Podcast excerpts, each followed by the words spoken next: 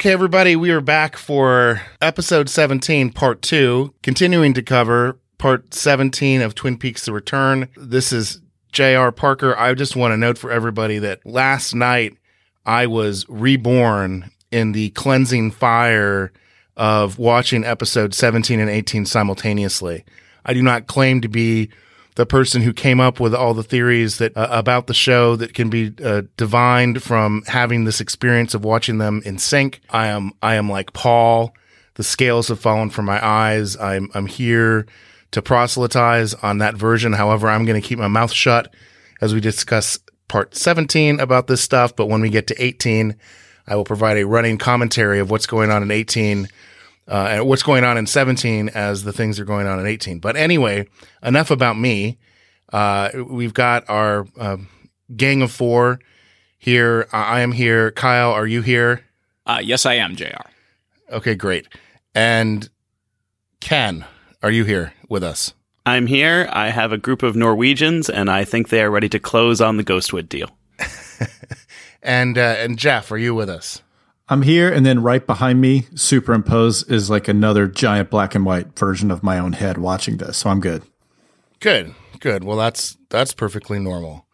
Uh, so back in medias res, when we were discussing part 17, the owl ring had been put on Bad Coop where he was uh, transported into the Black Lodge, presumably. And we see the owl ring bounce on the floor of the Black Lodge, or, or at least the Red Room. And then we have Coop asking Sheriff Truman for the key to the Great Northern Room 315. Coop says that Major Briggs had told him that Sheriff Truman would have it. Truman is flabbergasted, a little bit surprised, and hands it over. And I think Ken and Jeff, you had a few things you wanted to say at this point.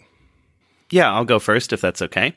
Uh, this, this to me, you know, we have a lot of meta things in 17 and 18 and a few that more that I have to flag yet. But what was interesting to me was how flabbergasted Sheriff Truman was about this whole thing. It really felt like we talk about understanding the silverware here on the podcast, which is like having a mundane sort of objection to something or like a continuity complaint about something in which we've already suspended our disbelief about all kinds of crazy mysticism and other worlds and such, right? And so here I think it's really Sheriff Truman doing that. Sheriff Truman understanding the silverware. He's got an eyeless interdimensional being in his office that was formerly in his jail. He's been through the Siege Perilous with Andy and Bobby Briggs, and he's just witnessed uh, Fab Fist Freddy winning a video game Dragon Ball Z type battle with a different interdimensional being of pure evil of some sort, which has transformed into its pitch black super monkey ball form. And he's just watched said being extracted from the corpse of a doppelganger by mysterious half existent woodsman on the floor of his own office. And yet somehow after all of that, he's like, wait, you know about that one key that's in my pocket? Like, get it together, Sheriff Truman. I will say kudos to Robert Forster for how he played this, uh, and just you know completely laconic. Uh, most of my comments, Jer, actually, I think we'll wait till we get a little bit further uh, in the scene. So yeah, we'll, we'll, we'll let's move on, unless uh, Kyle or Jer has anything to say. No, no. So I mean, what what what we have here in the in the sheriff's office, Naido seems to calm down, and Coop looks at her deeply, and then something happens, and at this point we see the large black and white or gray scale face of Cooper superimposed over the entire scene. And after this happens, we see Bobby entering the room saying, What's going on here? Uh, Bradley Mitchum says, Took the fucking words right out of my mouth. And then Coop talks about Major Briggs and then Gordon Cole, who's right here on time. And Cole comes in with Albert and Tammy. He says, and, and he says, Coop. And Cooper says, now so there are some things that will change. The past dictates the future. Candy, Mandy, and Sandy enter with snacks. And uh, Candy says it's a good thing we made so many sandwiches. Coop he he sends his regards to Harry Truman, and then at this point, Naido seems to freak out again. Then she calms and is led by James and Freddie over to Coop, and she touches his hand. And then it, what's what's interesting here, the, the music swells. Naido's head is replaced by steam.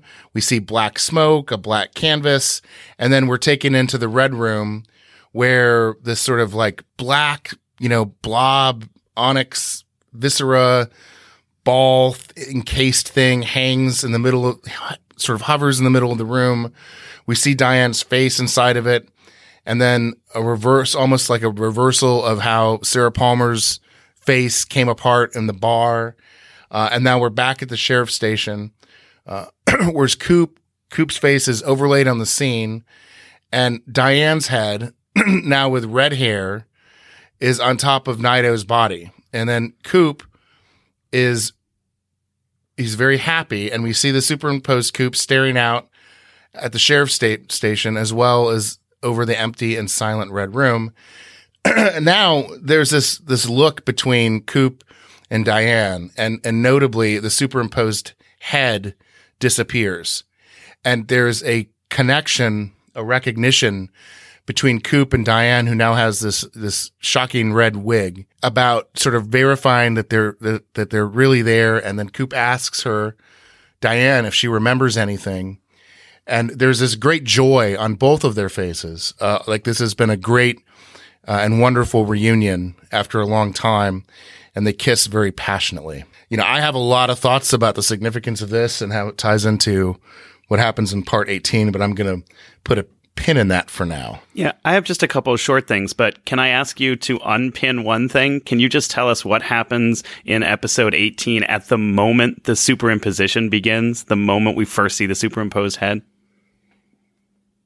I'm not prepared to discuss that, Ken. Fine. Fine, I'm sure it'll come up uh, in 18. But, you know, the other thing to mention here is just that Diane is dressed like she's cosplaying the Red Room. Like her hair is the red of the curtains and her nails are alternately black and white like the floor of the of the Red Room, which is kind of a neat touch. and also just the way that they kiss, right? So, um, you know, they everyone looks on, and um, and Cooper greets Diane by name, and uh, the big coop head vanishes, and then they kiss, and it seems at the beginning of the kiss like she's being super tentative, like she's kind of reliving the naked kiss trauma, as I was calling it, with uh, with Bad Coop, and then she can sort of confirm that you know he tastes like original Coop or whatever. At which point she like really attacks him with uh, with gusto, which I thought was a, a nice touch and a nice acting moment by these two you know Lynch veterans. Yeah, I mean, to, to I will say, I believe that this is a scene of Coop reuniting with Diane after the events that are depicted in part 18. So this is the true end of the story. I think it could be. Yeah, I could see that too. And, and I mean, the, this was just. I'm glad we kind of stopped the previous episode. I mean, the previous you know episode of the podcast here, because yeah, this is where things get strange. Uh, and then it's the moment in the episode and the two part finale. I guess when this kind of for me ambiguity, complexity really kind of creeped into the picture. Uh, and I've gone back and forth. I mean, we're only less than a week out still, but I think I've gone back and forth, you know, seven, eight, nine different interpretations of everything, you know, from here on out, uh, and kind of, you know, retroactively looking back on a lot of the rest of the season from this point. Uh, and I, I feel like it, my first sort of impression, uh, was that from here, you know, through the end of 18, Cooper was making some sort of terrible mistake again and doing so in a headlong fashion. And that was sort of my first initial, almost visceral emotional response to the finale from this point on. Uh, and then I think as I've watched it again and thought about it and sort of digested it, and I think this is, seems like it's happened with a lot of people. Um, I think he might actually be executing this plan to defeat Judy that's been in the works and has been orchestrated for many years by, and it's included himself, Gordon, Major Briggs, Jeffries, possibly Diane and Laura. Uh, and yeah, I, I, I'm, st- I'm still trying to digest it, but yeah, this is the part where things get very, very curious. And I think the, the superimposition of his face is really strange. And then, as you mentioned, it disappears when we see that floating egg. You know, it seemed it reminded me of sort of amniotic Bob in a sense. Um, and uh, but that floating egg going in the red room, and then there's also another moment when it disappears. So maybe we'll move on unless anybody else has. Anyone else have anything to say about this? Kyle? Yeah, yeah, and and the interesting thing about when it does disappear, and, and Ken, I think you noted this as well, that when she describes Cooper as the one and only, the the face fades so that there literally is only one Cooper that's that's visible there, which I thought was a really nice touch. I'm like you, Jeff. I, I was uh, not really sure what to think of this in the moment, um, but the more I think about it, the more convinced I am that this is really the key to the home the whole thing. Because up until now, you've had pretty much 30 straight minutes of relatively speaking linear narrative. I mean, it seems to be adding up, although there's there's a lot of fridge logic that hits you afterward. Um, but then you get this what I call the Cooper Super, with apologies to Taco and putting on the Ritz, uh, appearing over the screen, and there's this divergence. I mean, Bad Coop is gone, but there's still two Coopers. There's the big Cooper Dreamhead, and then there's the one who's actually interacting uh, with other people. And and the first lines we hear after this double image appears is Bobby's question and Bradley's answer, which they're of course speaking for the audience and to some extent, I think for Lynch himself that we're not we're not really meant fully to comprehend what happens from this point forward. But Major Briggs clearly did. He foresaw all of this, and Agent Cooper does. And so he says Gordon's arriving right on time.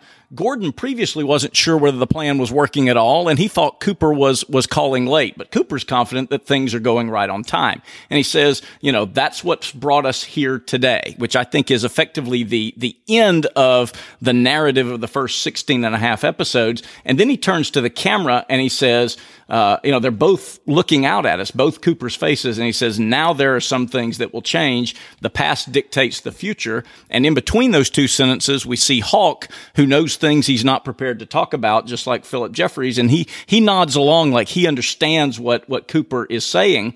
Uh, and then, then, like you say, we the Cooper Super fades for a second. They look at the clock, and it's right there between 252 and 253 which again doesn't make any linear sense because it was 253 when Cooper gave the note to uh, to uh, uh, what's his name Mullins, um, and of course Las Vegas and Twin Peaks are both on Pacific time, so it couldn't possibly be right. It doesn't make any linear narrative sense. But the Cooper close up returns, and, and we have to wonder: is it future or is it past? And then, and this is the one that's that's the key to me.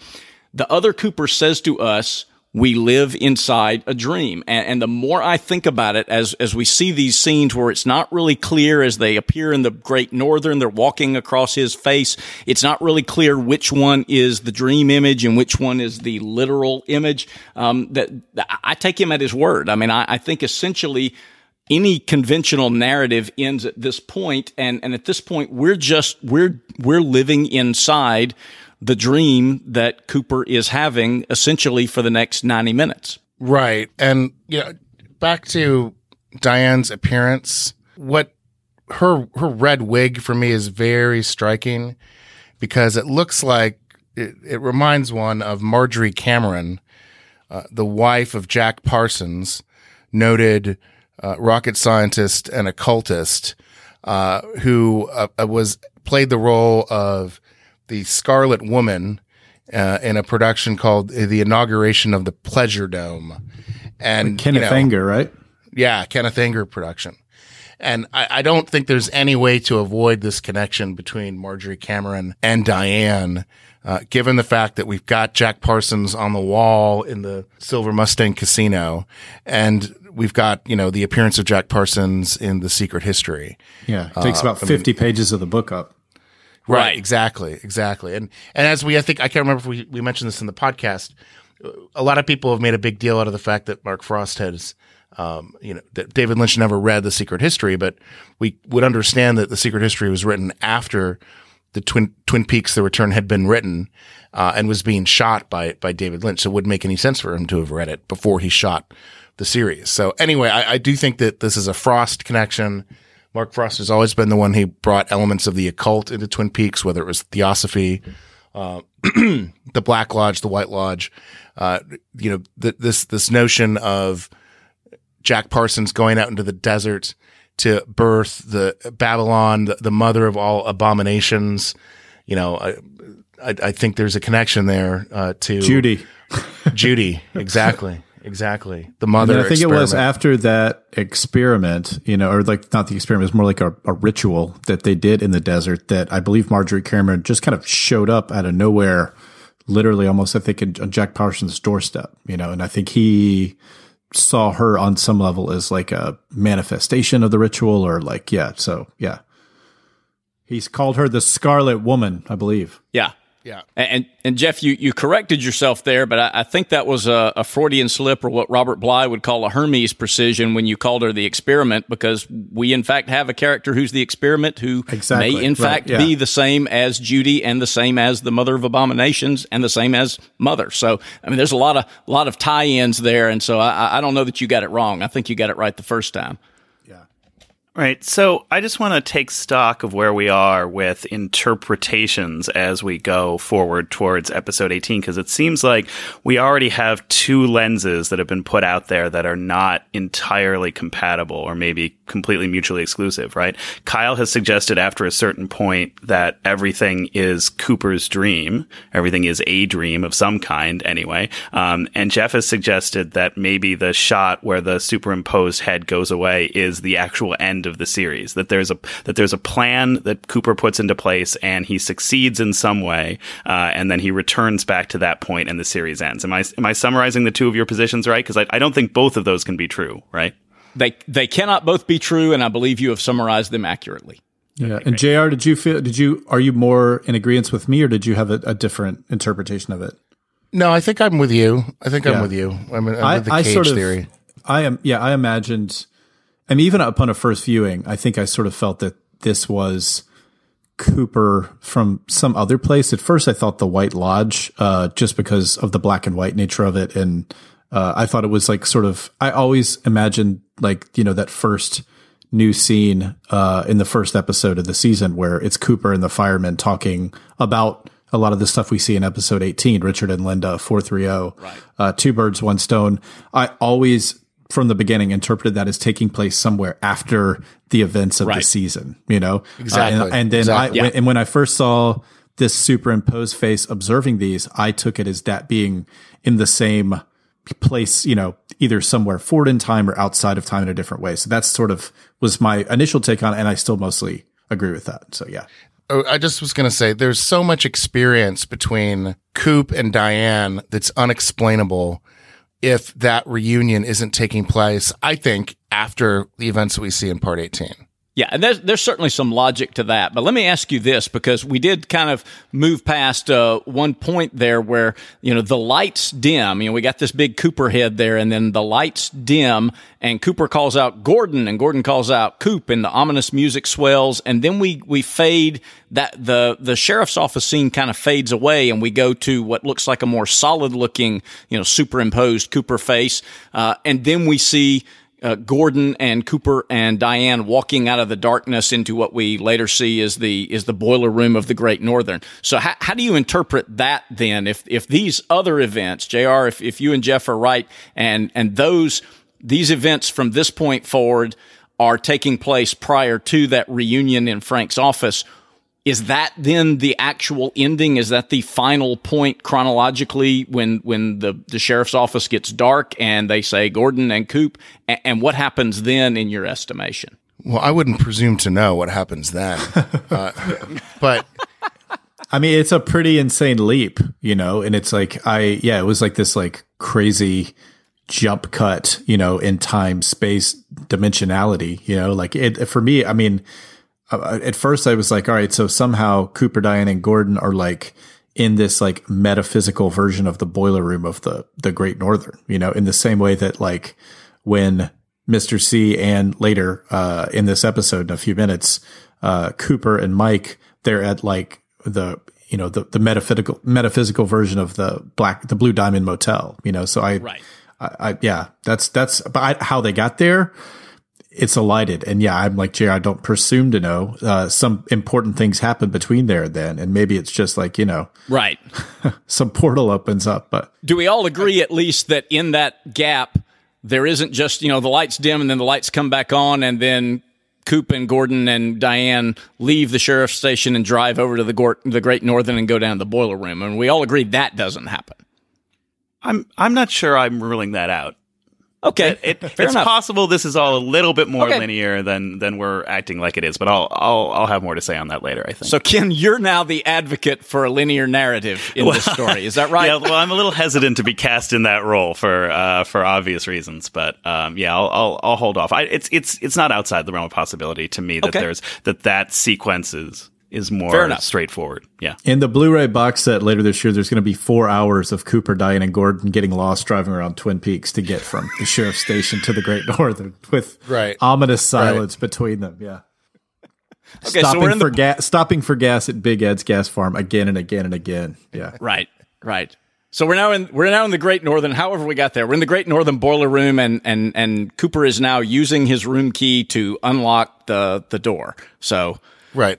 Right. And, and I, I will note, I'll, I'll go into more detail when we're in, in part 18, but the exact moment that Cooper steps through the doorway in the Great Northern Boiler Room into the Dutchman or whatever is also the exact moment that he crosses the threshold into Carrie's home in part 18. Uh, this, this, that, that synchronization was probably the thing that jumped out at me the most, although there were many, many similar moments. Yeah, so Coop goes through the door in the Great Northern, and uh, if I recall correctly, we get the final um, recitation of the central poem of the series. Through the darkness of future past, the magician longs to see one chance out between two worlds. Fire walk with me. Yeah, I mean, before that, we have the the 25 year old room 315 key unlocking the boiler room door, uh, which I think is dumb, but uh, Jeff maybe has a, a defense for. Yeah, I, I thought they weren't literally in the boiler room. Uh, I thought that it was like, yeah, some sort of, as I said, sort of metaphysical boiler room. And I like this. I don't know. The key's been in the lodge with Cooper for 25 years, probably attained some sort of magical or supernatural properties as a result. Uh, I sort of saw this boiler room as being like, you know, an in between place, uh, like a perhaps good or non evil version of something like the convenience store, you know, like a trafficking, you know, place between two worlds. Uh, and I thought that Cooper, you know, unlocking an entrance in the metaphysical realm with this key. I don't know. Keys always seem like they have these kind of very, you know, Uh, they have the, it can be these totems and dreams and have this kind of significance. And, you know, remember the, the blue key and the importance of that in Mulholland Drive. I kind of weirdly liked it. So I will defend it. I could see on some level how you would say that this was dumb, Ken, but I, it, for me, it worked and just seemed strange enough and suitably, I guess, oneiric or suitably dreamlike. Yeah, that's good. That's a that's a strong defense, I think. There's also a shot in the basement where we pan past a whole variety of tanks, like um, Freon tanks or something, that that bears uh, an aesthetic resemblance to the room full of bells. In I thought the same Line. thing. Yeah, Yeah, My exactly. second viewing, I thought the same Right. thing. Yeah. Which bells that are letting off steam, like steam is let out in a boiler room. Yeah, exactly. Um, and there's this moment where, but where before the poem, before Coop enters the boiler room, where he uh, looks at um, Diane and Cole and tells them not to follow them. They sort of stare back at him silently. He hugs Diane, shakes Gordon's hand, and uh, and says, uh, turns back, opens the door, turns back, and then tells Diane he'll see her at the curtain call, which felt like the most meta thing of all to me. And as I was watching it the first time, I was still in sort of murder mystery mode. Like I was thinking, we're going to get the details about um, Laura Palmer. We're going to get the the diary pages coming back in. Like I was still waiting for little pieces to be put back in place. Probably because see, episode seventeen had turned out to be quite plot heavy up until just before this point, right? Um, and so I just expected the curtain call to be something like the old Sherlock Holmes turns to the assembled throng and explains to them how this all went down, kind of a moment. And of course, episode eighteen ends up being exactly the opposite of that, right? The, uh, what, whatever we end up uh, saying in terms of our interpretations of it, it's clearly not a plot-driven murder mystery resolution sort of an episode. Whatever satisfactions it has, they're not the satisfactions of watching a um, omnipotent sort of detective figure tie up all the loose ends in a murder mystery. So um, I, I thought that was that was an interesting line, and I, I thought it was interesting the theatrical kind of fourth wall breaking way that Kyle MacLachlan delivers it. Um, and uh, you know, obviously, it seems to be a reference to the curtains of the of the red room as well. Um, but uh, yeah, it just it just seemed like uh, a wink to the audience that we're going to be wrapping this all up, even if uh, that's not how you view episode eighteen. And I was going to say on my second viewing of these episodes, I, I believe the next time that Cooper and Diane see each other is uh, in Glastonbury Grove, Grove when he comes through the red curtains in episode 18. And so that would be uh, that. That's how I interpreted that the curtain call being uh, when Diane would meet him, uh, regardless of where that is in time in this narrative, depending on our interpretation of it. But that's how I saw this curtain call referring to the next time he would see Diane as he stepped through the red curtains at Glastonbury Grove in 18. All right, so I'm I'm kind of lost here. I don't I don't. Uh, so I was just going to say that I have always been, uh, in, in reference to the poem, the Fire Walk With Me poem, I had always heard it as chants, as, you know, C H A N T S. And this was the only time I had ever heard it as chance, C H A N C E. Uh, and yeah, I, but didn't you guys hear it totally different? Well, no, I, I'm with I'm with Jr. on this. I've always been a chance C H A N C E. And my understanding for many years was that that was the minority view, and that chance had been T S had been established as the correct answer. But I now understand it's a little bit more gray. I mean, here it really seems to make logical sense that it would be It makes chance much more in, sense, yeah. in CE because we're literally at this intersection, and of course, we're about to see Mike lead Cooper through the same group, uh, same area to the Dutchman's that we saw Bad Coop being led to, and he only passes the jumping man on the stairs and goes out to the motel and all that. So they really do seem to be between two worlds, and it does seem like there is this one chance that we're about to find out, you know, what that chance is. So it, and, and of course, nobody's chanting out at anyone. Uh, he's just reciting a poem to him face to face. So that that seems logically to be CE rather than TS. Yeah, I've always been Team CE, uh, like like you uh, and like Jr. But it did seem to me, listening to it, like this time he carefully enunciated the NTS. I mean, the the words sound the same is fundamentally the problem, right? But I, I heard him, and I almost heard like this long s at the end that made me think that's meant to be an S. That uh, that the actor playing Mike here is trying to be very precise in the way he says it as NTS, which is again not my preferred. Uh, uh, word, but yeah. Right. Chance, C H A and C had never made sense to me, and but now it it did at this moment, and yeah, and I, I also going to say I just felt that Al Strobel's head coming out of darkness reciting this poem. Yeah. There have been at times I've found Al Strobel's acting as Mike a little bit hammy. It's usually work, but this seemed to be one of those moments when he used his theatricality to great effect. And I thought this was, Yeah. was, was great. Yeah, I mean, if it is Yeah. NTS chance, right? Um, Al Strobel's doesn't do as much. Mike. Yeah, but Mike or Philip Gerard is sort of the one who is chanting out between two worlds during the course of the return. He's the one who most enough. often is saying stuff to Dougie or Coop or somebody. You know, you you are alive, don't die. You know, all of that stuff. Um, so That's a valid you know, if we if we're forced to accept the less desirable word in the poem, you know, it does seem to ref- uh, be appropriate coming from that character.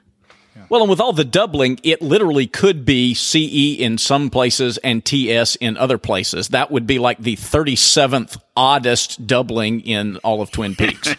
Yeah, that's a great point. Yeah. so anyway, I skipped over, and Jeff, I apologize. I, I kind of skipped right over the jumping man thing, like it didn't matter. But I know, I know you're a big jumping man advocate, so you had to be thrilled with that.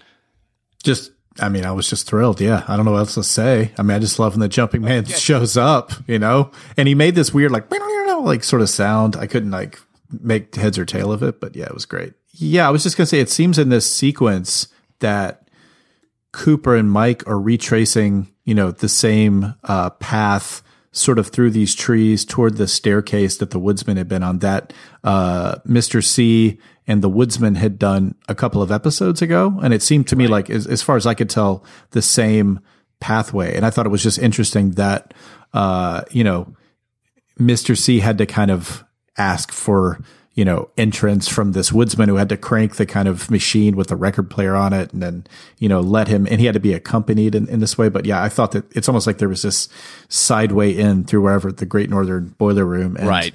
Uh, Cooper and Mike didn't have to like bargain, uh, with, Right. uh, a woodsman to get in there. Yeah. Yeah, and the shot of them walking through the superimposed trees does give an impression of curtains too, which is yes, really nice. Absolutely. Absolutely. Well, and and is and, and I may be wrong about this, but it seemed to me that when Bad Coop went to the Dutchman's with the woodsman, that when they came out of the door, they seemed to go directly ahead across the motel courtyard to get to Philip Jeffries' room. And here it looks like Mike and Cooper turn to the right and go along the wall. So it looks to me like up to that point it's the same path, but that they take a different route. Now I don't know if it's like Castrovalva and you know it may be approached from many directions. I mean we are you know outside of of normal space here, but it seems like they took a different avenue at that point to actually physically get into what appears to be the same room, although we're typically looking at it from a different angle. Yeah, I think you're right because it's like they they you know they emerge in the same courtyard, uh, and then but then it looks like they just walk down this dark hallway, and I think that's one of those physically impossible things. This hallway shouldn't Yes. lead them to the courtyard, but through this other entrance. Um, yeah, and then you know it. I uh, kind of as a result of that, that was you know I always I thought after the scene in which Jeffries uh, talked to Doppel Cooper that he was just kind of messing with him, giving him bad uh, instructions, and uh, didn't Yeah. take him seriously. Knew he wasn't the real Cooper, um, and I you know was even more convinced of it after the the conversation that was about to take place. But this kind of I love this kind of impossible geometry. I think right before we started recording, I was comparing JR's new obsession with the simultaneous viewing of 17 and 18 to the Shining documentary, Room 237. Right. But uh, I think one of the best things in that documentary, which, you know, if, if uh, listeners of the show haven't seen, they should. Uh, but it one of the great things about that documentary was when the guy looked really carefully at the plans, you know, for uh, the Overlook Hotel and then the, the way it was shot. And I think one of the things that on a subconscious level resonates with you is the geometry of that hotel in the in the Kubrick film is impossible. You know, there's no way that these rooms can connect, and uh, and that you know even though you're un, unaware of that until you know you see the Room 237 documentary, uh, and then you kind of realize it, uh, it still resonates with you on this level. And so I like that. I love the impossible geometry of, of these spaces. I liked it a lot. And I think it adds to the kind of sense of irreality, unreality, uh, about them and makes them more convincing. Yeah. And that's one of the things Lovecraft loved too, right? Impossible geometry. Right. Uh, so yeah. Well, yeah, of course, I mentioned uh, Castrovalva. I mainly was thinking of the Doctor Who episode, but obviously it comes from an MC, MC Escher painting, which you know does the same thing. You can uh, you can approach the same spot from many impossible avenues. But it's funny to me, Jeff. You say that you're right, and you're right. Jeffrey seems to recognize good Coop in a way he uh, acted like he wasn't quite as sure about bad Coop. But here, when they walk in, and, you know, I criticized Hawk before for his obliviousness to what should have been fairly straightforward for, from Hawk's perspective about the two Coopers. But they come in there, and Cooper doesn't seem to recognize Jeffries at first, understandably, because he's a tea kettle now. But he says, Philip, and the other two people in the room are both named Philip. And, and I think that that's a little bit of, of obtuseness on Cooper's part. And it also was a missed opportunity for a little bit of comic relief with the introductions of, you know, Philip, Philip, Philip, Philip, um, that, that they really could have dropped in there. And, and I think had a little bit of that unsettling, out of place David Lynch humor in a place where it really, really doesn't go, which is what would make it perfect. And so I'm I'm going to be contrarian on that, Kyle, because uh, on- once he's dropping Fire Walk with Me poems, it's safe to assume Philip is off his meds. He's Mike.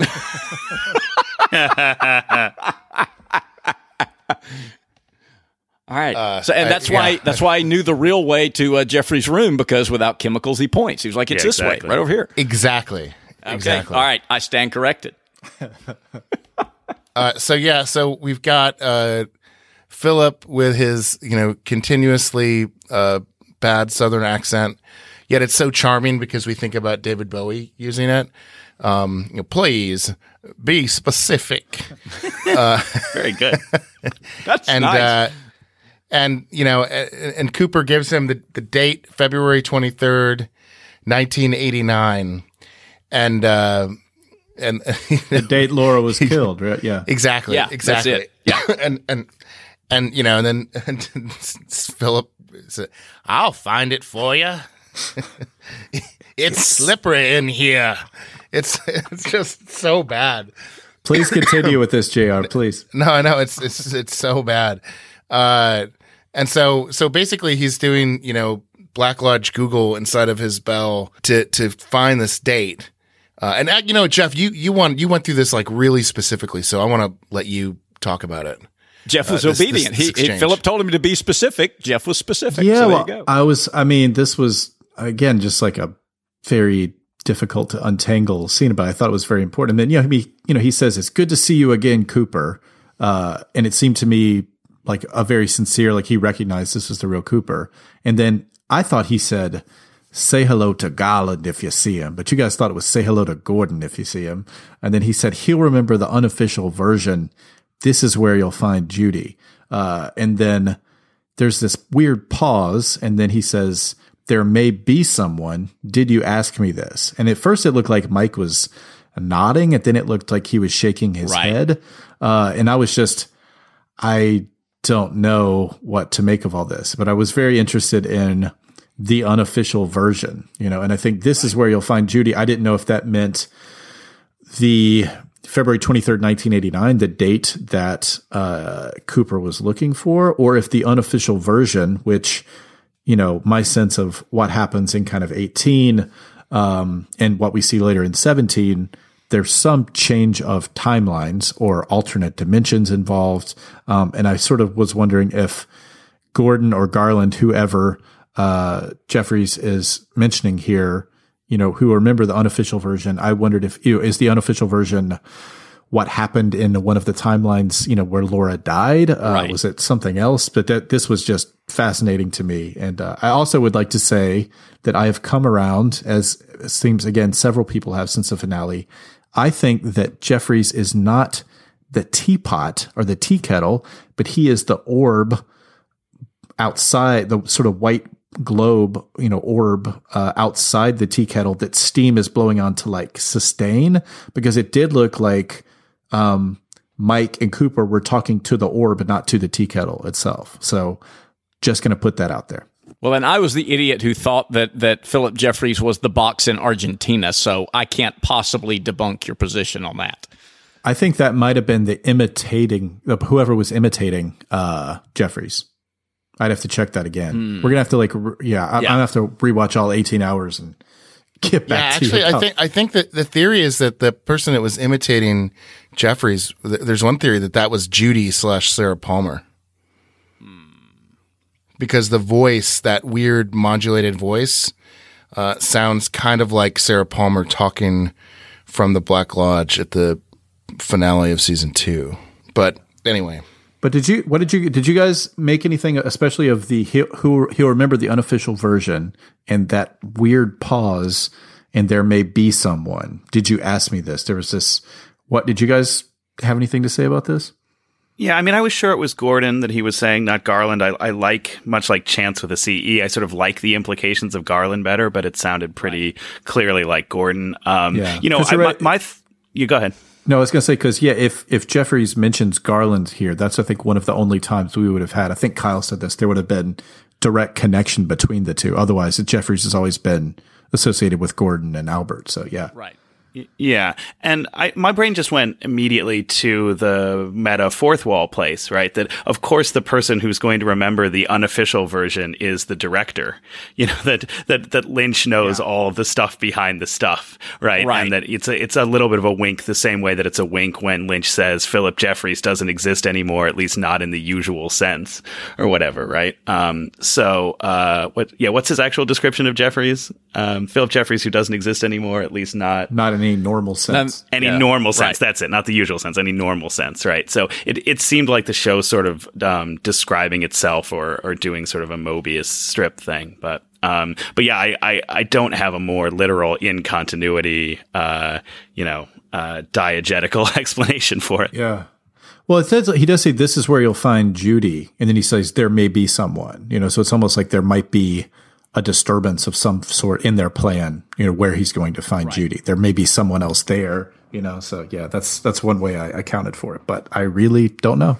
Yeah, I, I mean, I do sort of want to introduce one more uh, interpretive lens here because I think this is this is the place to do it. Do we all agree that Coop is asking for this date because he wants to go back to it? He is asking to be taken back to February of 1989, given what we see Yes. after Yes. this.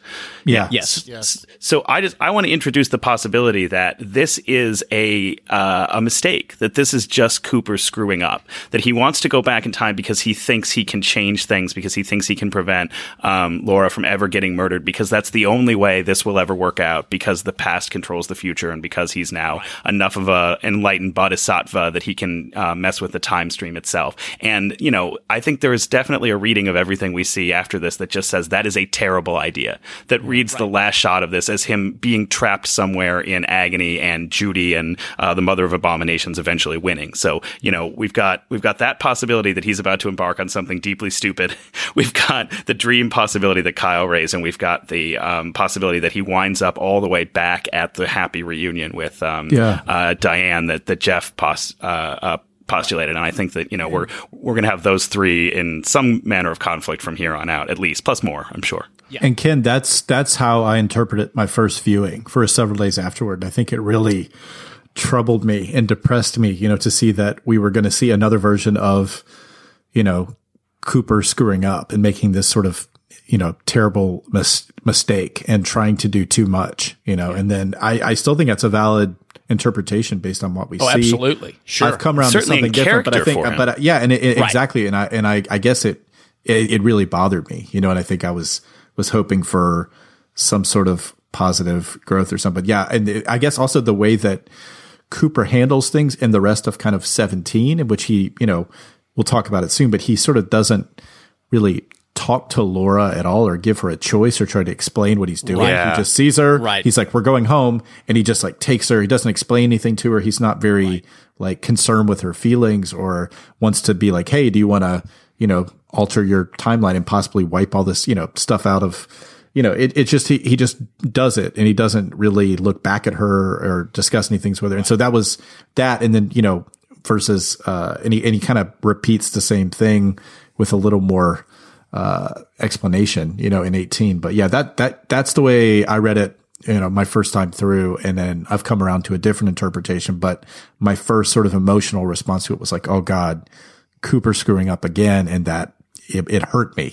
so yeah. Well, and it's it's certainly the way that he messes up, right? I mean, it's we we've got this woman that he has affection for to some degree, and who he has guilt over being unable to save Uh, and it's leading him into making a bad decision. Well, it happened with Caroline, it happened with Audrey, it happened with Annie. So it happening with Laura, who's who's the central figure. I mean, that makes that makes perfect sense. I mean, there, there's no there's no reason that that wouldn't be accurate. And, and you're right because I mean, Laura is is asking him these questions when he gets there, and he doesn't give her any answers for the first couple or three questions that she asks him. He just stands there with his hand out and doesn't say anything to her. And if he had showed up, you know, as this figure figure from the future coming back to the past and gone all Terminator and said, Come with me if you want to live. Well, she at that moment, given what she was going through and where she was at that point in Fire Walk with Me, would have said, Give me a minute, let me think about that because Yeah. that particular Laura didn't know whether she wanted to live. I mean, if she'd been offered that choice, she might have taken it, depending on where she was, but she might also have said, you know what, let's get this over with. Yeah, and n- not to mention, like when we're talking about the paternalistic denial of agency for Laura Palmer here, never mind all the other people's lives that are fundamentally changed. Like, not that it's a good thing fundamentally for Laura to die, but if Laura Palmer doesn't die, right? Um, Bobby Briggs never becomes a cop. Bobby Briggs never gets together with Shelley. Bobby Briggs never has uh, poor tragic Becky as a daughter. I'm not sure he would choose that uh, that change of circumstances. I'm not sure a lot of people in this community that was forever transformed by this tragedy would change, you know, what happened in the future if they had the option.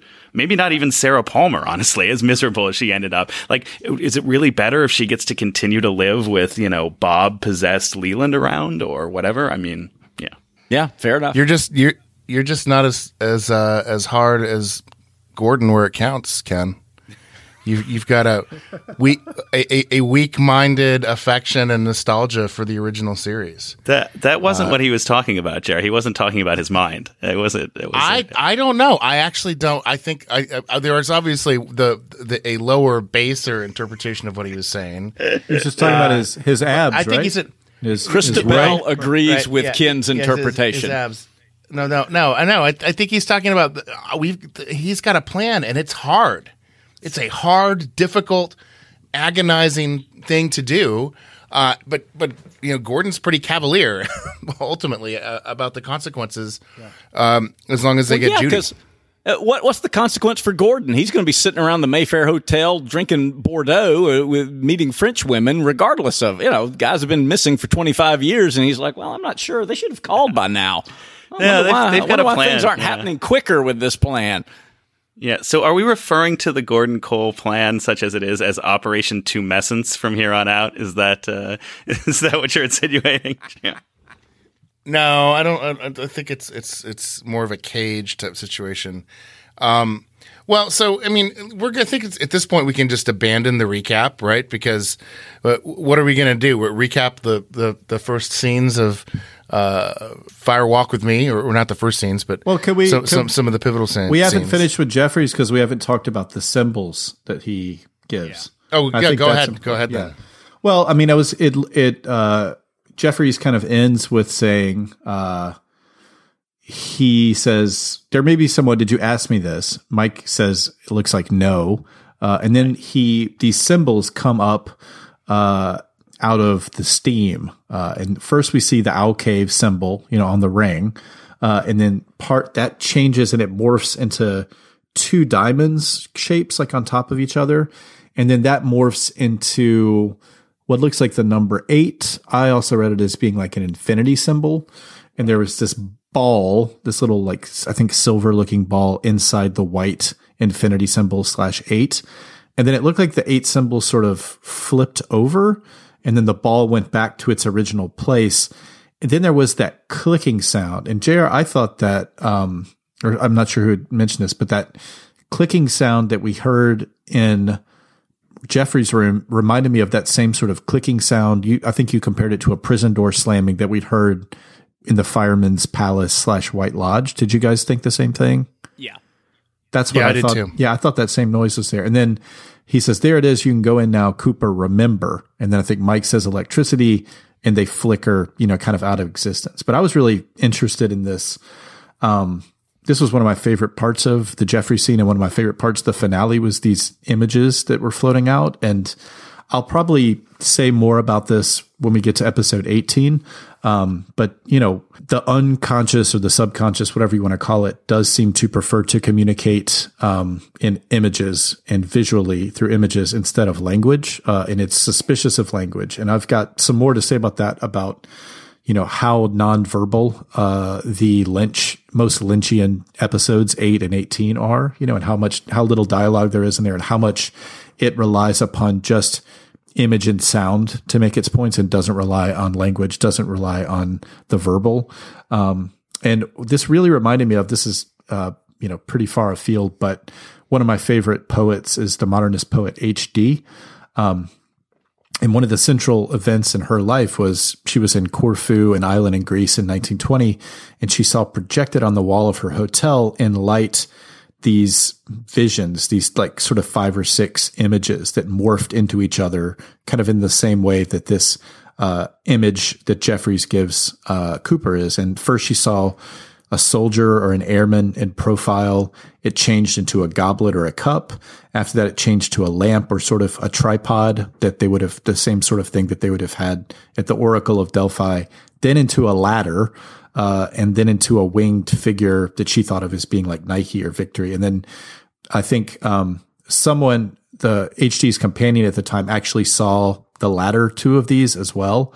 Uh, and then I think figuring out these images from her subconscious took HD the rest of her life to untangle. And she was psychoanalyzed by Freud in Vienna in the 30s. And Freud called this her only dangerous symptom uh, that she had seen these images in light.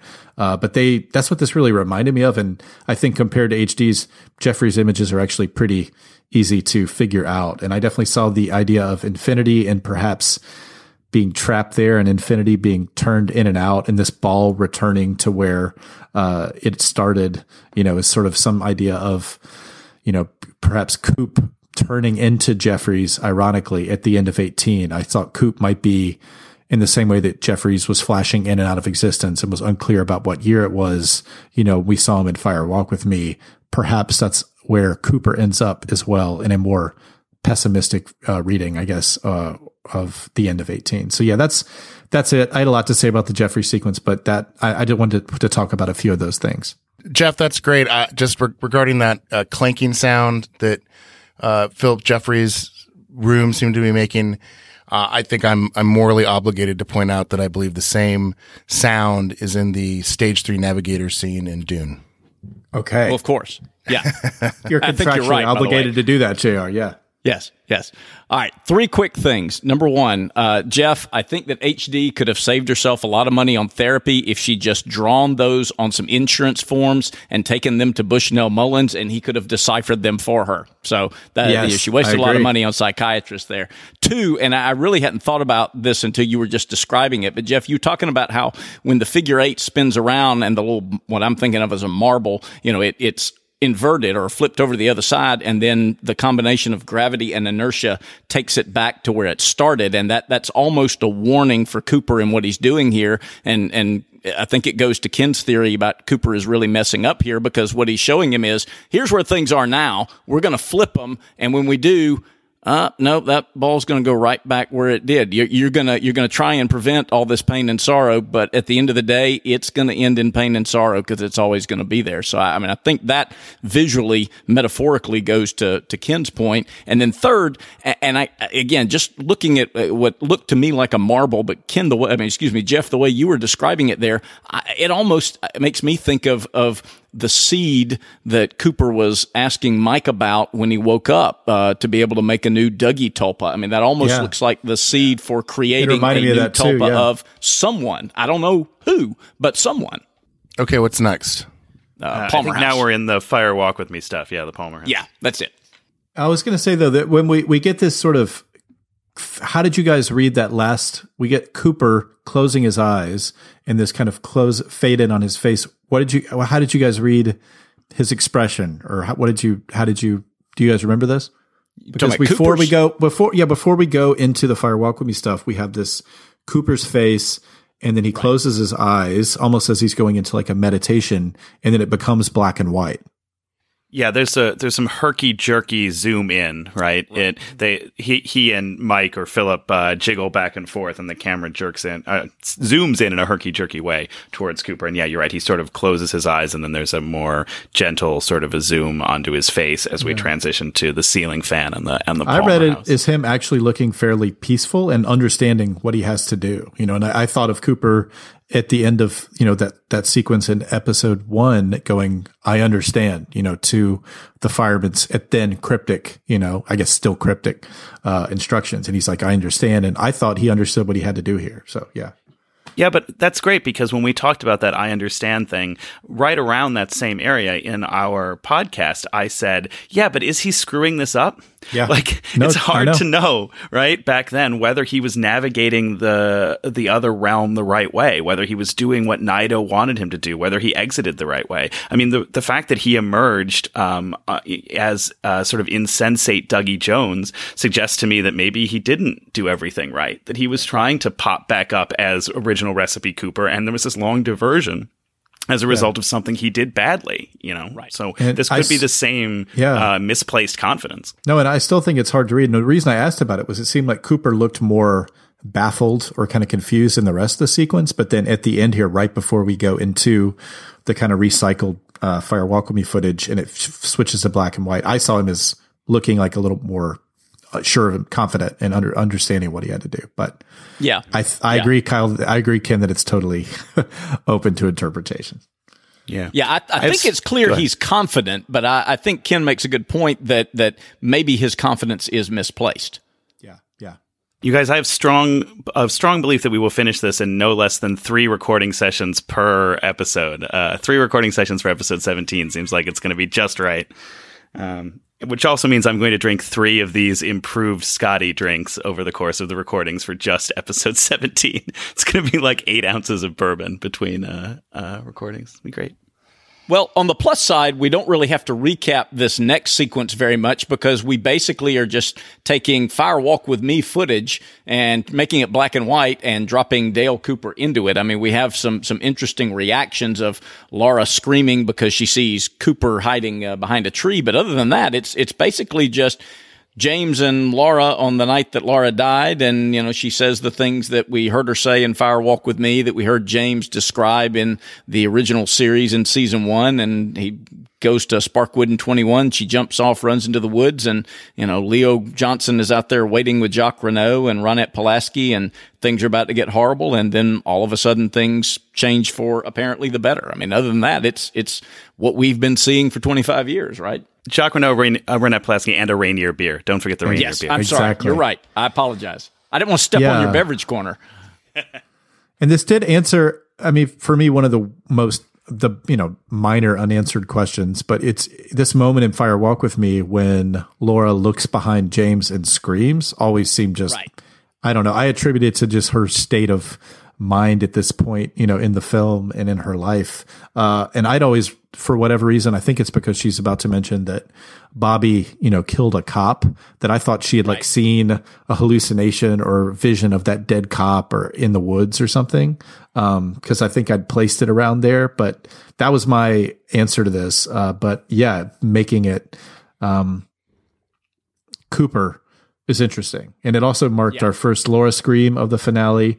Uh, and then in the dialogue between James um, and Laura right before this, you know, there I- it, it took on extra layers of significance, I guess, for me. The fact that she's like, that Laura has disappeared.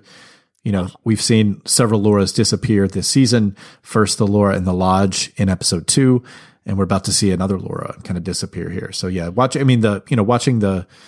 You're right. We've seen all this before in Fire Walk with Me. Uh, Right. Yeah. But you could almost you could almost imagine what Laura's saying to James, her also saying to Cooper. yeah, true. Right. Yeah. Uh, right. In terms of you you're looking for the wrong Laura. Those Laura's gone. Um Well, I, I, will tell you, and again, if, if we had recorded this podcast on Monday morning, I, I, would have told you how much I absolutely loved this. I mean, you know, in terms of fan service, I was the fan they were servicing. So, I, I mean, I loved it from an emotional standpoint. Um, as time has gone on intellectually, I've developed more and more problems with it as I have with part 17 generally. And I, I think I'm actually probably over where, where Ken is and, and Ken was there before I was. So I'll let him do it. But, um, yeah, this, this is problematic.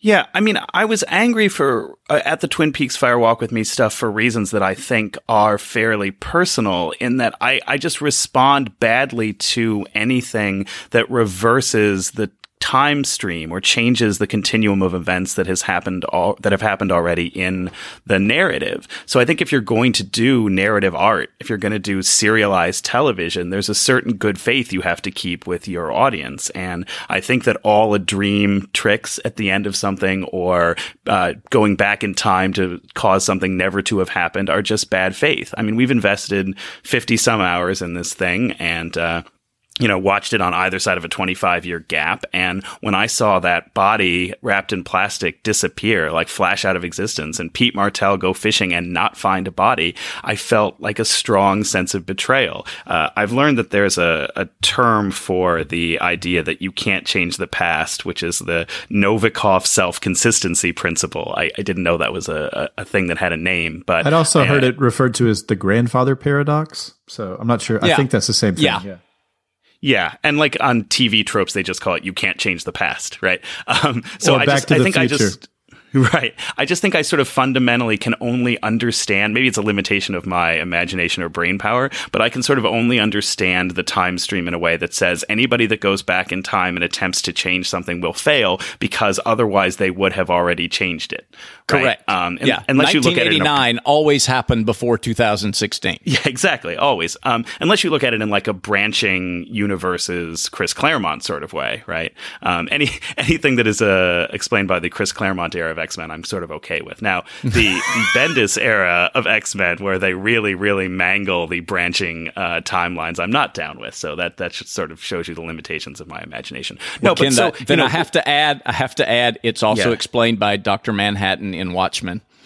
Perfect. Exactly. Yeah, and we'll talk about you know what what what this means for this narrative, right? Um, obviously, there's a lot more to go with where the where, where Twin Peaks: The Return heads, but I just was viscerally very very upset at the notion that we were going to have a plot device that involved erasing Laura Palmer's death entirely, and when they you know confirmed that even more by having her disappear from the banks, like Jr. can vouch, I was I was very upset in the moment. Yeah, I, I did see it more akin as a branching type of thing, or like or a quantum mechanics, you know, whatever type, a quantum physics type thing, where yeah, this was one timeline which she went away, but there were others, and then I think because of the scene that immediately follows, you know, the kind of uh, you know uh, recycling of the footage from both uh, the pilot as well as Fire Walk with Me, we get that scene with um, Sarah Palmer uh, in the the yearbook photo and so I, as soon as that, I was like, all right, so that's, there's something else going on. It's not going to be that easy. It's not going to be that tidy.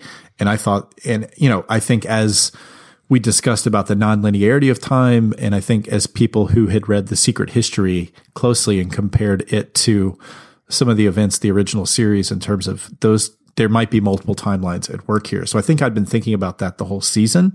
And that's how I read this. And then also I was going to say one of, I think, um, the better works of criticism about uh, Lynch's recent work is a book by Martha Nochimson that I can't remember the title of right now. She's written two great books about Lynch, but the second one looks at Lynch's later work, and I would say probably everything from Fire Walk with Me on, and reads it in terms of this sense of quantum physics uh, and this idea that it's not either or it's kind of both and and you know something can be both a wave and a particle at the same time. And reads a lot of lynch's work as and relates it to his interest in transcendental meditation eastern religion and so forth. Um, so yeah so I, I didn't i didn't see it as unequivocally you know like erasing laura and erasing all these erasing laura's death and all these other things. I saw it as doing it in one of the possible timelines at work here. So yeah so Bob's victim is Schrodinger's cat. Is that what you're telling us?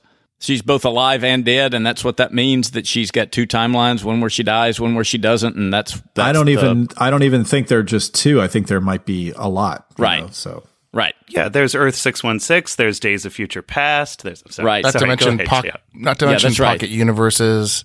Yeah, Uh, Earth Ten. yeah, I mean, the I- Nazis one. the other thing- Sure, I got it. The other thing, though, that that I I see here, and I I don't think that. Um, my understanding, such as it is, of what's happening in 17 and 18 does not depend upon this. But I think at the same time, as you know, so many fans felt so completely serviced to be going back to Fire Walk with Me, to see Coop in these scenes, to see this sort of like transcendent re- renewal of the original season. Y- You know, I also see David Lynch's vengeful auteur here saying, Oh, you like those first two seasons of Twin Peaks so much? Let me just retcon them out of existence. Right. Yeah. Uh, See how, see how much you like it now Yeah. uh, because I, this is what I'm doing, and I don't care what you think. Um, and I don't, I don't think that it's that petty at all. But yeah, there, there, that element, the same element that I think uh, of spite that's probably in uh, the finale of season two. Not so much to the audience, but as to the executives of ABC. right. Uh, right. You know, uh, you, you know, one wonders if that's going on because it was, as Ken and I were watching, I was like, oh my God, he just completely obliterated the first two seasons of Twin Yeah. Peaks at least out of existence. and I, and I think Yeah. that that's true, Jr. And I think like a lot of the kind of let's say the cozy nostalgia sense of Twin Peaks fandom uh, that a lot of people have, and even for those of us who like other things of it, it's a big part of it. You know, the fact that you know at least two of us were like eating cherry pie, like you know, in preparation for the you know all those those kind of things like that. And there's this kind of cozy small town nostalgia you know element of things. But i don't think lynch shares that at all. And i do agree with you. I think the experience of the show losing control of the show cancellation of the show and then the um you know the um uh uh critical response of fire walk with me. You know i think all of that is, was very traumatic for lynch. So yeah sure. Yeah, I think Yeah, Lynch oh, no, actually it- has the small town nostalgia to a certain extent, but I think that he is very non nostalgic about the narrative parts of his work. I think that he thinks it's all about the dream. It's always about taking dreams and bringing them into reality. And uh, he has, by the way, some vicious things to say about network executives and Lynch on Lynch, right? And not understanding how they make the decisions that they make, which is which is great, but. Yeah, I just think to the extent that narrative consistency or continuity or piecing together a murder mystery is something that his fans care about, he's dismissive of that. It's about his vision and his aesthetics. And so anything that isn't in service of that, yeah, he'll toss aside. He'll toss aside plot points, characters, whatever. and i think it's also this sense for him of like a continuous kind of ongoing you know narrative uh that never really has to end so where erasing previous narratives i could see how that could fit into that though yeah yeah. Yeah. And No, he's- to always remember plot is so bourgeois. Right. Uh, and, and, And Lynch Jeff- Lynch certainly agrees with that. Yeah. Jeff, I have to ask in the background, was that a black dog and does it walk at night? Um, it is my dog is not black. He is really more gold. Uh, so he's he's gone through an alchemical process, uh, but he he will walk at night sometimes. Yeah, but not not often on his own. As long as he's not the angriest dog in the world, I think you're in good shape. But uh, yeah. I, I I definitely uh, see where you're coming from there, Ken. That as far as particularly the shots at the network executives, because I mean, this is you know this is the ultimate screw you to those guys. It's like, oh, okay, you you want to find out who killed Laura Palmer? Well, guess what? Nobody killed Laura Palmer. How's that? How, you know, why don't can you let me get back to making my show now? I mean that that ultimately does that. And I, again, I, I I share all of that. I, I agree with all of those points. Uh, I, I had the the only negative thought I had on Sunday night while I was watching it was we're now going to have to change the name of this podcast to Gone Fishing. I mean that the wrapped in podcast no longer makes any narrative sense. But having said all that, when Laura asks Dale Cooper, Where are we going? and Dale Cooper says, We're going home, and they start heading through the woods to the place 253 yards due east of Jack Rabbit's palace to go back to the White Lodge. I was loving it. I was thoroughly enjoying it, and I thought this is as good as things are ever going to get, and nothing will ever be bad again. And then we went back to the Palmer house, and things kind of changed a little bit.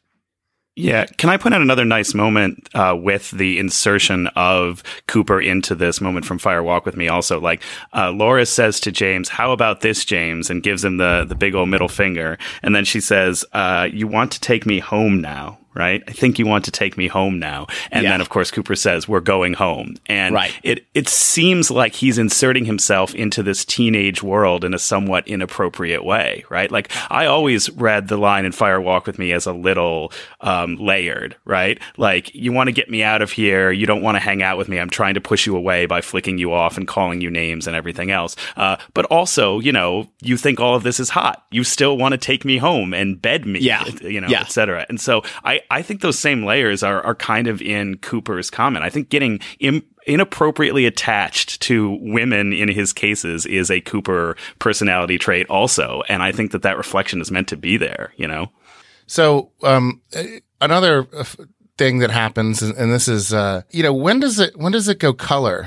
We go back to color as I believe, uh, Dale says that they're going home to, to, to Laura. Is that right? I think It's, it's that's somewhere right. in there when she takes Right. his hand, somewhere in that exchange. Right, right. So that, Because that's, the you know, scenes a, a very, from the pilot. Wizard of Oz moment. Yeah, the scenes from the pilot are all in color, and I think it's right, Right. before we go into that scene, the black Yeah, and white yeah. of the Twin Peaks thing faded into color, and then we go into the color scenes from the pilot. exactly Jersey exactly Yeah, The- that's the, it. the, the the wood the woods with with with with coop and laura go color. Then we go to the blue pine lodge which is where josie packard and catherine martell live.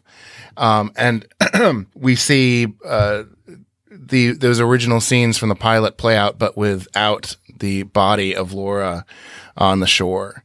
Uh, and then we jump uh, from here to the palmer house where we see what, what appears to be modern day Sarah Palmer's living room with the bottles and ashtrays and liquor bottles. But although we saw lots of ashtrays and it was a little bit m- more cleaned up, but lots of ashtrays and, and, and medicine for, for Mrs. Palmer back in the original series, if I recall correctly, and certainly in Fire Walk with Me.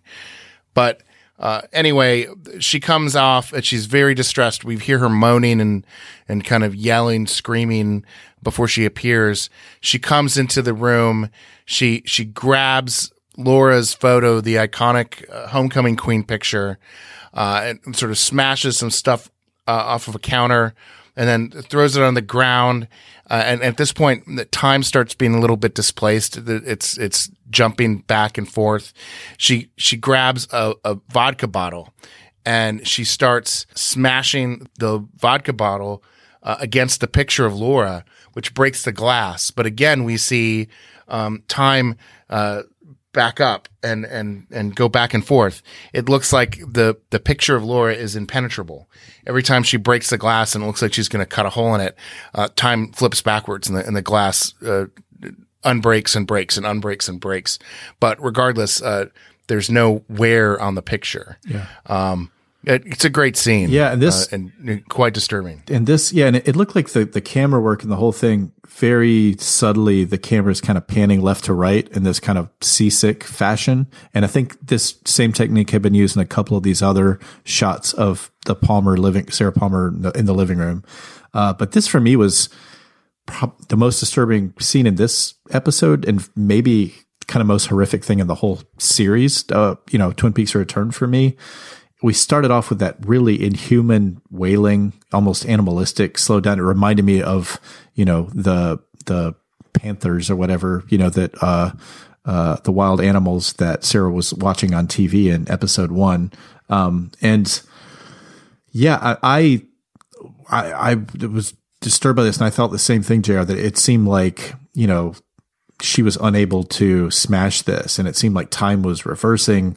Uh, and i at this point you know had had very sincere suspicions about it but i believe this is sarah possessed by judy uh, in one of her many guises. And i think the fact that this scene takes place you know between cooper leading laura out of the timeline he looks like he's reversed things. Then you get this scene and then in the next scene we'll see you know, Laura disappearing. But I saw this as Sarah, Sarah possessed by Judy being angered at Cooper's plan to reverse engineer things here and to sort of take the the, the good garmonbozia uh, that Laura had generated uh, away from her, and that trying to, in some level, I'm not sure how successfully, since it seems like she's unable to smash the picture, um, but on some level, trying to you know do something about this uh, and stop this from happening. So yeah, that was. But I thought this scene was terrifying uh, and uh, really important. Yeah, and what does it mean that Sarah Palmer ends up, we think, possessed by an even more powerful entity than her husband? That Leland gets Bob, and then because of this family tragedy, she's she is sort of open to possession by Judy or Mother or whatever we're calling her. Unless she was uh, uh, there all along, if she was the girl with the frog bug that crawled down her throat. And I think there's Judy's been with her from the beginning. Yeah, and I think there's the sense throughout the season, especially in 18, that the Palmer House itself is a, a portal, you know, to the Black Lodge. You know, it's it's it's a it's it's worse than the convenience store. You know, so Well, yeah. Well, it's it's a battery of garmonbozia because of what's gone on in that house. yeah, it's not very comforting, Ken. To to answer your question, it's incredibly disquieting. Yeah.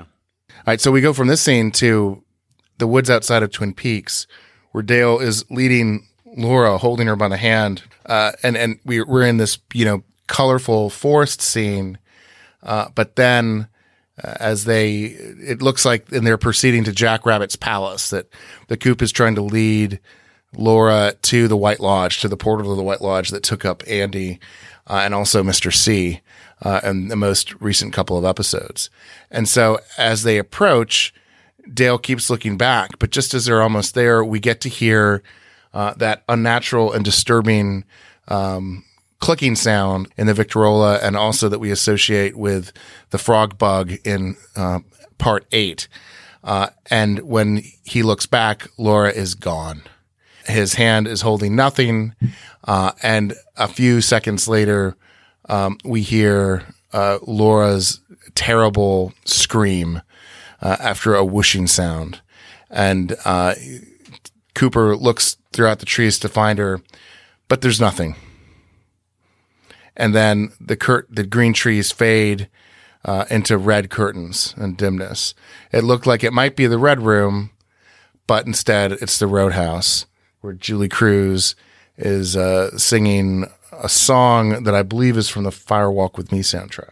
No, it's actually fr- it's the world spins, which I think is from her first record, floating through floating into the night, and it's um the la- this this song was played at the end of uh I think it's episode fourteen, Lonely Souls, the last episode uh, in season two that Lynch directed until the finale, and it plays at the Roadhouse right after the giant appears, tells Cooper it's happening again, and after we'd seen Maddy been killed, and we got confirmation Right. that Yeah, and Bob that's were right, the same. that's Yeah, and so and there's it's for me, it's one of you know Lynch's most amazing sequences he ever directed, and you get you know Señor Droolcup's there, and Bobby's crying, and yeah, it's this real taking us back to this moment of real loss and pain, and uh, in um, uh, season two. So yeah, I would like to say well, uh, just before we get to Ken um, about the sounds in uh, this sequence, um, we'd had, I guess Cooper. No, I guess um, uh, the noise we hear when Laura disappears seems to me the same one we hear in the phonograph at the beginning of episode one,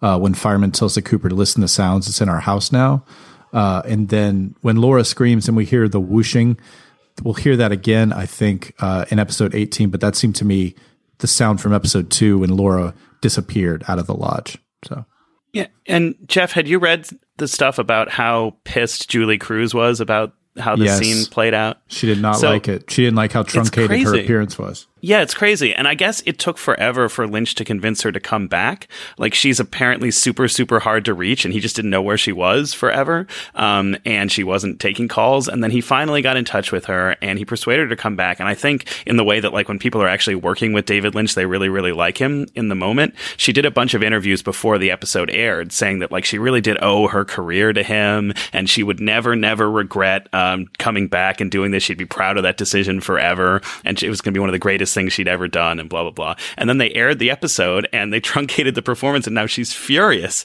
and will tell anybody that listens that she'll never forgive David Lynch. Yeah, So, and she called the whole finale a slap in the face. I think. yeah. Yeah, she's uh, he's he works with a lot of intense people. David Lynch. A lot of people have very intense feelings about him. So should we do one last Ken's beverage corner for the road? God, yes. Let's do it. All right. So uh, this is our last Roadhouse sequence, obviously, where uh, we have Julee Cruise singing. Uh, so I just wanted to talk about a cocktail that uh, the four of us have been talking about all season long. This is uh, courtesy of the Access Guide, uh, which JR sent to me in a an iPhone photo at the beginning of the season. This is a description of the Little Scotty. The Access Guide says John Hanford, Twin Peaks' first mayor, was a man of high spirits who moderated his, formid- his formidable sobriety with intermittent celebration. On one such occasion, July 4th, 1891, in what is now the Roadhouse, he created our very own cocktail, the Little Scotty. Two parts bourbon, one part rye, with a dash of drambuie and a twist of lime. Little Scotties still disappear in great numbers every weekend. Scotties, as we like to call them, are a, little, are a local legend, strained over cracked ice in a short glass and traditionally accompanied by cheese and crackers. They have been featured in Spirits magazine, discussed on the Jerry Allen Show, and have even found their way into the pages of Jared Back's bestseller Backstop. It's hard to resist a well made Scotty, but let us suggest moderation for the uninitiated. This is a sly dog with a big bite. So uh, I think this is delightful. There are a lot of uh, unofficial sort of Twin Peaks cocktails out there. There are a lot of people who have made drinks called Laura Palmer's. A lot of them tend to be variations on the Arnold Palmer. Uh, and I joked a lot about uh, making a bunch of these and trying them out during one of these recording sessions, but they are almost invariably bad, bad, bad drinks. Um, Unfortunately, so is this little Scotty for the most part. I mean, it it suffers from not really being a cocktail, right? It's just whiskey, basically. Two parts bourbon, one part rye, and just a dash of drambuie and a twist of lime. You're just dressing up whiskey on the rocks, which is sort of an odd thing to do, and it actually makes the um, the that combination of those two whiskeys plus a little bit of sweetener sort of makes it less palatable than drinking just the whiskey on the rocks. I tried making up a batch of these just to serve up as little sort of shots in between episode 17 and 18 for the finale, and uh, it failed fairly miserably. So uh, I've No, been. they they were they were really just since I Yeah. was there. I, I, I'll comment that they were uh, well prepared with you know expert skill. Uh, they were terrible shots. Yeah. Uh, uh, they were. It, it was. Uh, it was drinkable on the rocks. I mean, like you could drink it on the rocks, like you know any other high octane boozy drink. I think, but it wasn't particularly pleasurable. Uh, I highly endorse the corn and oil. On the other hand, Uh, Right. for, for your garmonbozia cocktail needs, I think kale uh, or, or um, kale. Wow. So that's uh, Kyle and Ken. is- They're they're uh, y- your tulpa is what Right. Kale. Right. Kale. Right. Kale. Uh, so That's what Right over there with really Ken. Anyway. This explains so, so Kale. Ken, yeah, Ken hit the nail on the head with the with the corn and oil in terms of Twin Peaks cocktails. So anyway, I, I I'll just throw that in. Sorry, sorry to interrupt Ken's beverage corner. no, that's fine. Um, and and you're right. It was basically undrinkable the way that I prepared them. Um, and so yeah, then I tried a little tweak on it, and I've been tweaking it since. Um, you know, fundamentally, it should be a rusty nail, not a uh, whiskey on the rocks with a couple dashes of other things. That's that's the wrong direction to go. The right direction to go is to just make it a rusty nail. A Rusty nail, of course, is just Scotch and Drambuie, and because Drambuie is a Scottish, you know, heather and honey flavored liqueur that's made fundamentally from Scotch, it complements Scotch nicely. It's it's super simple, right? So, um, but Drambuie and uh, American whiskey a little trickier, but you can make it work. And so I finally got this in a, a set of proportions that work. And the way I'm drinking it right now is uh, an ounce and a half of bourbon. I used uh, Evan Williams uh, bottled in Bond uh, because I know Evan Williams has been a, uh, a source of great consternation on this podcast. But I got the bottled in Bond white label, White Lodge, white label, 100 proof Evan Williams. Um, so an ounce and a half of that, three quarters of an ounce of Rittenhouse 100 rye, and two thirds of an ounce of Drambuie. So you preserve the two to one bourbon to rye proportions, and you have a sizable splash, like a good size splash of Drambuie in there as your sweetener. And then, you know, it makes sense to have a twist of lime over it to just pull back a little on the sweetness. So it's a, it's an American Northwest variant on a rusty nail. I suppose it would be fun to make with like Westland whiskey or something made in the Pacific Northwest as well. But if you're going to do it to the original bourbon to rye specifications, you just have to up the sweetener, up the drambuie enough so that you've got basically a rusty nail. So that's my Ken endorsed uh, Little Scotty improved, improved Little Scotty cocktail, ounce and a half of bourbon, three quarters of an ounce rye, two thirds of an ounce Drambuie, uh, over strained over one big rock, twist of lime. Uh, this has been one final installment of Ken's Beverage Corner. That was great, Ken. And I just wanted Yeah. to say that I refuse to believe that's the final Ken's Beverage Corner and that you somehow need to get something out of the only beverage that I think appears in episode 18, which is uh, diner coffee in Texas, something related to Odessa or Texas or Right. diner coffee that apparently can't even interest Cooper slash Richard. So, Judy's yeah, yeah. Judy's Ju- diner. Yeah, coffee. Ju- Ju- Right. Judy's Diner Coffee. Yeah, just uh, work work with that. I'd love to hear Well, I one tell you final. what, I will. I'll think about it, but it won't necessarily be the final one, even if I do it in episode 18, because the timeline just loops back around and gets us Right. to here. So Right. this is going to be the final one in the chronology, no matter what. and your well, superimposed head is viewing all of this right now while drinking a And little yeah, and, and it's in season four. We're going to go back and we'll find out Ken's beverage corner never happened. it's totally. Mm, yeah. Lynch. I think I have to go, you guys. Uh, we'll we'll see you uh, thirty minutes ago Okay. when you pop back into the into the podcast. Yeah. Um, and uh, yeah, it's okay, Jeff. Is it? We all agree. we all agree. We we all agree that, that your man Char- Charlie is the dreamer, right? I think so. Yeah. yes. Jeff's man Charlie is the dreamer. okay. Bye, you guys. All right, we'll get to episode eighteen. Bye. All right, so I'm going to turn the floor over to you, Kyle. Uh, with your sort of summation, summa- summation thoughts on on part 17, All right, then I in will. I will- particular your theories about Naido. Yes, uh, because we've talked about Judy and in particular the idea that Sarah may be Judy. I, in fact, don't believe that's the case because I believe Naido is Judy. And this ties back into my belief, as I've expressed it, that we're to interpret Cooper's line about living inside the dream literally. And we've seen some things that uh, from previous dreams of Cooper's, like Mike, for instance, reciting the Fire Walk with Me poem. So there, there's some indications of that. There's a lot of dream logic at work uh, in part 17. You know, we've got some symmetry to it as well that halfway through part 16, he woke up. Halfway through part 17, he goes back to sleep. Shortly before that happens, in fact, we see uh, Chad springing into action because the repetitious drunk has awakened briefly and then gone back to sleep, which doesn't make any logical narrative sense. There's no reason he should have to wait for that. But that idea of someone waking up briefly, then going back to sleep kind of keys us into what's about to happen uh, with Cooper. And, and of course, we see this superimposed Cooper head appear to indicate his reentry into Dreamland. And it appears as soon as Cooper looks at Naido. Now, again, we see this explained away narratively by the idea that Naido is Diane. But uh, like the rest of, of what follows, it makes linear sense only superficially. Um, and of course, it doesn't withstand a lot of scrutiny. Last week, for instance, I think we debunked the idea that Diane had said, uh, I'm in the sheriff's station. It came across more as I'm the sheriff's station. So I, I don't know that we need to take I'm in the sheriff's station literally. She reacts nervously to Doppel Cooper arriving, which distinguishes her from everyone else that the fireman has sent there. Cooper is perfectly calm, knows what to do with bad Coop.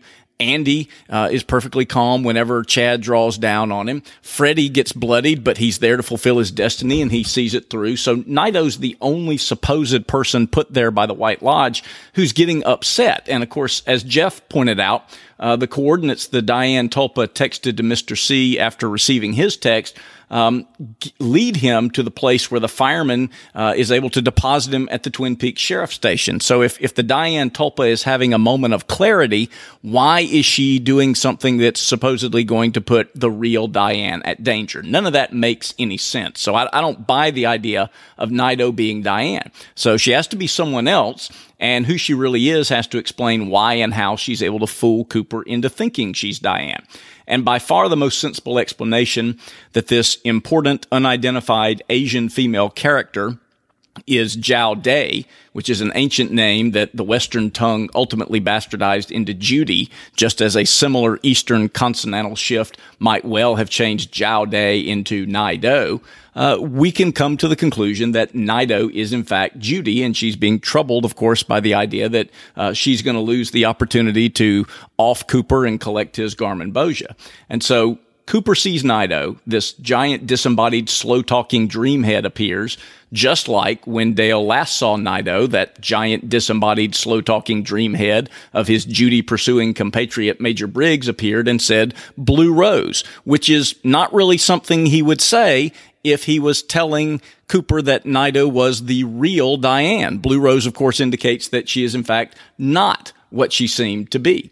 Uh, and so Cooper makes physical contact with Naido in this scene. Time displacements begin. Freezes at from between 252 and 253 on the clock. Well, when our Dale Cooper made contact with Naido in the, uh, the what we've called the space box scene. That's when the time displacement straightened out, and we see her look at her watch, and sure enough, it's just changing over from 252 to 253. So there's a lot of connections here. And when we ask, okay, what does Naido do uh, to to put him into this state? Well, again, what did she do to him in part three? We we came up with we talked about this a little bit earlier. It came up. Uh, she calls Cooper to change course and take a different panel out of the space box back into the real world. And Mike, who clearly has been on Coop's side this whole time, um, he, he made it very clear don't die. You were tricked. Wake up. So who tricked Coop by putting him to sleep so he could be killed by the villains in part three? Well, that was Naido. Judy, that's who. And it's exactly what she did here. It only looks different to us because from part three to part 15, we saw Dougie Coop's dream state from the outside looking in. This time we've joined Dale inside the dream, but it allows us to see that Judy has learned from her previous mistakes. You know, it was that name Gordon Cole in part 15 that led him back to consciousness. So this time she lets him keep his own identity. She has Gordon be there at the beginning of the dream. She lets Dale be the one to tell him, don't follow me where I'm going so that Gordon can't be the one inadvertently to wake him up again. And as we've talked about before, this idea of women that he has affection for and guilt over, Caroline Earle, Audrey Horne, Annie Blackman, Blackburn. That's what leads him into mistakes. So here she inserts herself into the dream, disguised as Diane. She sends him on this futile, unending quest to rescue Laura Palmer. And these are the two iconic abstract female avatars in Dale Cooper's life. It's the one we never saw in the original series, and it's the one that he never met uh, on this earth. And the violent crimes that are committed against them continue to haunt him. And so those are the albatrosses that she puts around Dale Cooper's neck that are the anchors that drag him permanently down into the dream. So by masquerading as Diane, Judy's able to remain a presence within the dream. She can watch him. She can hide in plain sight as a constant reminder of his need to continue into perpetuity his quixotic subconscious crusade. And besides, it's Twin Peaks, so naturally there have to be two of them, right? And then finally, a dream's the perfect trap for ensnaring Dale Cooper. He trusts his intuition, oftentimes to the detriment of reason, but he's oblivious to his own ignorance. You know, he can explain the mechanics of acetylcholine neurons firing high voltage impulses into the forebrain, but he doesn't understand the content because he thinks that, as he put it, no one knows why we choose these particular pictures. And so Judy shrewdly used his trusting wonder against him by selecting the images that serve her sinister purposes. Judy is the water, the dream is the well, and Dale drinks full and descends into this world that is dark within.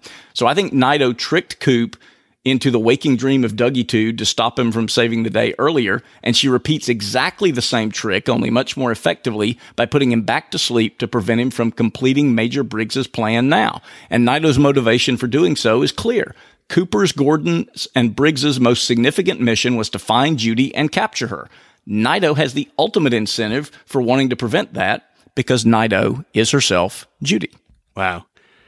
Um, I like two separate things about that the most. Um, one is the way in which you paint this picture of her creating hell for Cooper by giving him what he really wants the most, right? By by yeah. solving the problem of these two vanished women in his life. It's like um, you know, everyone gets everything he wants. I wanted a mission and for my sins they gave me one, right? Or uh, the most recent uh, somewhat derided but actually pretty good season of Agents of Shield where they put everybody into this virtual reality network place and the AI at the center of it um, turns everybody's life into a nightmare by taking away their biggest regret in life, right? Everybody has one thing they regret the most, and if you take that away, their life ends up somehow even worse, right? Right.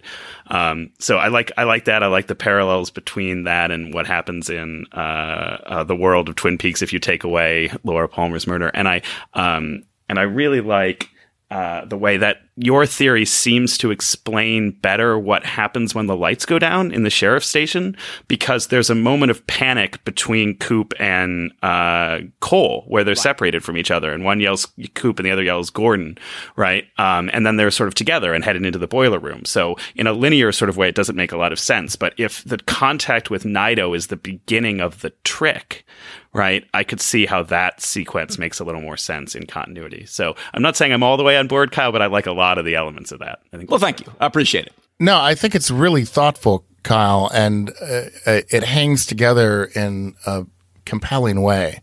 What do you think, though, was the plan of Briggs and Cole and Cooper to get Judy? I, I don't know. I, I, I, honestly don't know what that is. Uh, much like you uh, in in your theory of, and again, yours holds together pretty well too. Uh, of of going of you know they've gone through this experience of part twelve and circled back around in part seventeen, and we're seeing the aftermath of that. And I ask you, well, what happens next? And well, I what happens next. Well, I don't know what happens next either. I don't know what the plan was. I know that she thwarted, or I believe that she thwarted it by putting him into the dream state so that they couldn't carry out whatever this plan was. I think there are a lot of questions that are going to remain unanswered because David Lynch doesn't know the answers, and, and if Mark Frost knows them, he's not telling. Yeah. Right. I, I hear you. No, I understand. I, I'm not. Uh, I'm certainly not arguing with you there. Yeah, I can. The only thing I can say to all of that is that the synchronization between parts 17 and 18, uh, if if those are coincidences, you know, I will eat my cell phone.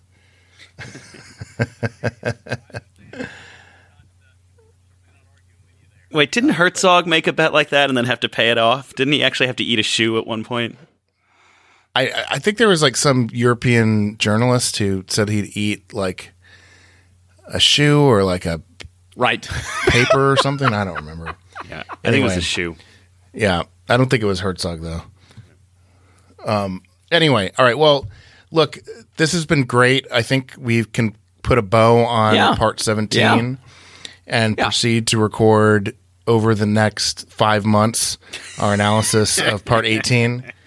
Uh, uh, which which should be great. Uh, you know, r- right now we're we're looking at uh, we're coming in at under three hours for all of seventeen, so that's, That's a great. success That's good. and That's a triumph. And, and I and I think given that only about four things happen in part eighteen, most of which involve driving, uh, we, we should be able to to get through that a little bit quicker. Except for the fact that I'm going to be constantly noting what happened in part seventeen as these things are happening in part eighteen. and weaving But- together unified theories and you know uh, tr- pausing to compare four or five different critical approaches and lenses to this That's right.